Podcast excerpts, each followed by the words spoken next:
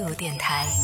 这里是为梦而生的态度电台，我是男同学阿南。就想问问各位，在生活当中，你有没有因为你自己的一些行为或者是喜好和别人不一样，备受争议，然后别人会对你指指点点的这样的一些时刻？这来自你身边的，来自周围大环境给你的一些压力，有过这样的时刻吗？可以在节目下方的评论区当中，通过文字的方式来和我们交流一下。为什么会想跟大家讨论这个话题，也是因为今天看到的一个全职爸爸分享出来的自己儿子经历的一件事情，看完之后就真的心里边五味杂陈，情绪很复杂，可以跟大家分享一下。这个全职爸爸他有一个8岁的儿子叫做小乐，然后这个小乐突然间某一天就跟他爸爸说啊，爸爸，我想穿裙子去上学。当时他听到之后也有一点震惊啊，儿子为什么会有这样的想法？于是呢，他就和他妻子商量了一下这个问题，说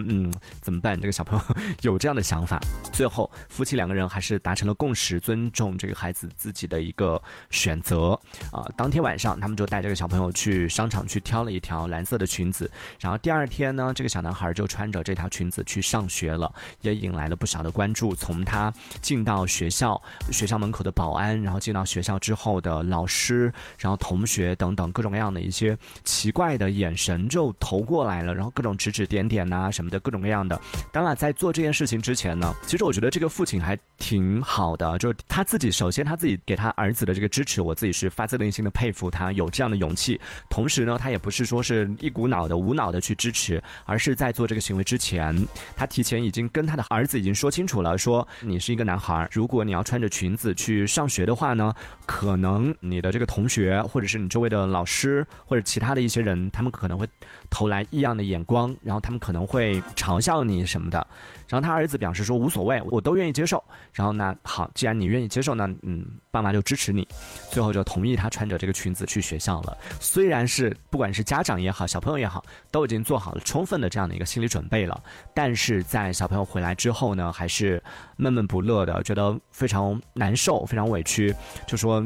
今天经历了一些事情嘛，这些事情倒不是来自于别人异样的眼光，而是来自于首先是班主任的训斥，就说你穿什么我不管，但是不能穿奇装异服，所以以后这个男生是不能穿裙子来上学的。然后再包括像隔壁班的一些同学会来围观啊什么的这些，然后包括女同学什么的，甚至还邀请他一起玩什么的，都还好。但关键的就在于下午的时候呢，他们上了一堂道德与法治课。在上这样的课程的时候，老师就用了整整1节课的时间来批评他的儿子的这个穿裙子的行为。虽然说他在这个课堂上，小男孩也和老师争论了几句，但是最后因为老师作为一个权威的这样的一个角色嘛，最后老师说他不对呢，儿子也是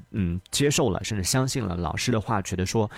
自己好像做了一件错误的事情，所以特别的伤心。另外还有一个就让他不开心的点是，他穿裙子去到学校之后，很多男同学掀他的裙子，然后这个行为呢也是让他当时又非常不开心。后来他爸妈知道了这件事情之后呢，在征得了小朋友的同意之后，他就联系到了掀他裙子的这个小朋友，然后在联系对方的时候，对方还在哈哈哈的就觉得说他一个男生穿裙子，所以我就掀他的裙子。然后这个时候呢，这个爸妈就跟那个掀裙子的小男孩就跟他说，你这样是不对的，不管是男生还是女生，我们都应该要去尊重对方，掀裙子的这个行为是不礼貌的。就像你看到比如说有一个男生扎着辫子，对不对？在这种情况下你也不能去揪他的辫子，这是不礼貌的一种行为。然后比较好的是对方的家长，就是那个掀裙子的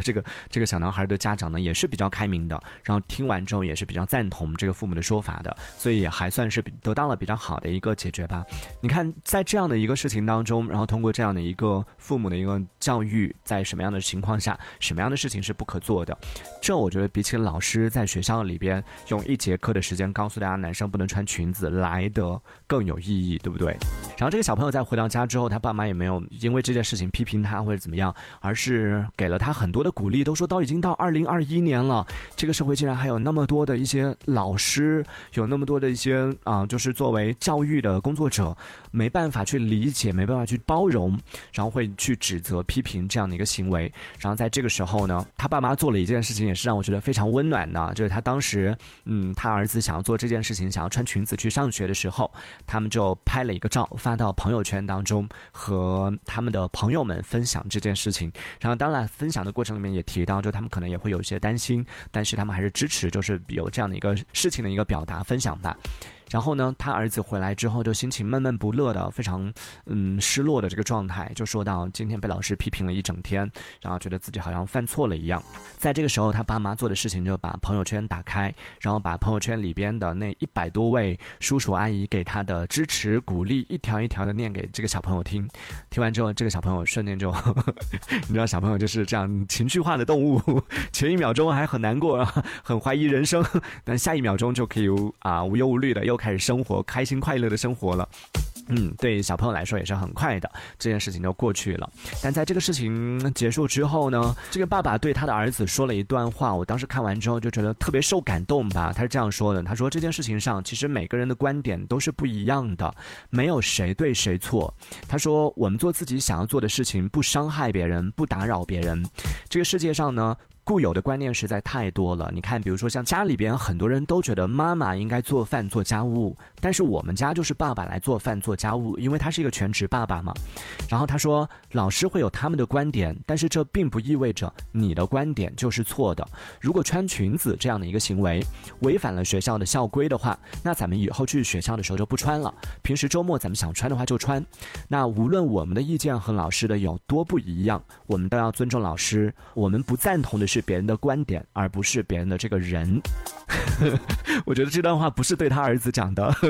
是对我们每个大人讲的。听完之后，我不知道他小朋友能不能理解他爸爸讲的这段话，但是作为成年人看完这段话之后，我觉得就特别受感动的一点吧。就一方面是这个父亲，这对父母吧，就他父亲和母亲两个人对他都特别支持，然后一方面感受到是他们对他的这个孩子的这种支持，无条件的支持。就你想要做这件事情，那我就支持你，不管这件事情在别人看来是怎么样的，作为父母的首先是站在你这边。其次我更感动的是在于，就是他们在知道这个社会可能会存在这样的非善意，也不能说是恶意啊，可能只是非善意的这样的一些观点，有这样的一些声音的情况下，他们选择的方式不是说努力的把孩子保护起来，不让他穿裙子啊，不支持他通过这样的方式去强行的去把他保护起来，不让他受到伤害，而是用这样的方式首先给你一个提醒，然后让你出去经历这一切。如果你受伤了，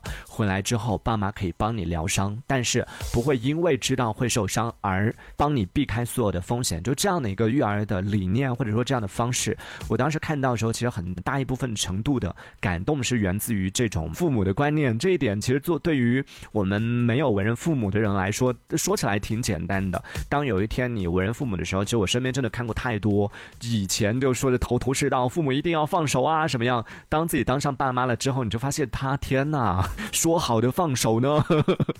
说好的给孩子自由呢？说好的给孩子的信任呢？都抵不过一句他是我孩子。所以看到这样的新闻的时候也是特别的感动啊。那也欢迎在听节目的朋友可以来聊一聊，我们刚在说到这个事情的时候问到大家的问题，你在成长的过程里边有没有因为就是和身边的人和事有一些行为或者喜好或者是一些其他方面和别人格格不入的，和大众的认知不太相匹配的这种情况下，然后受到来自外界的一些不管是歧视也好，恶意也好，再或者是一些别人投来的异样的眼光，都可以分享一下，可以在节目下方的评论区当中用文字的方式聊一下你的观点。这一小节我们暂时先聊到这里，喜欢我们节目的朋友别忘了订阅关注。这里是为梦而生的态度电台，我是男同学阿南，我们下次接着聊。哦，态度电台。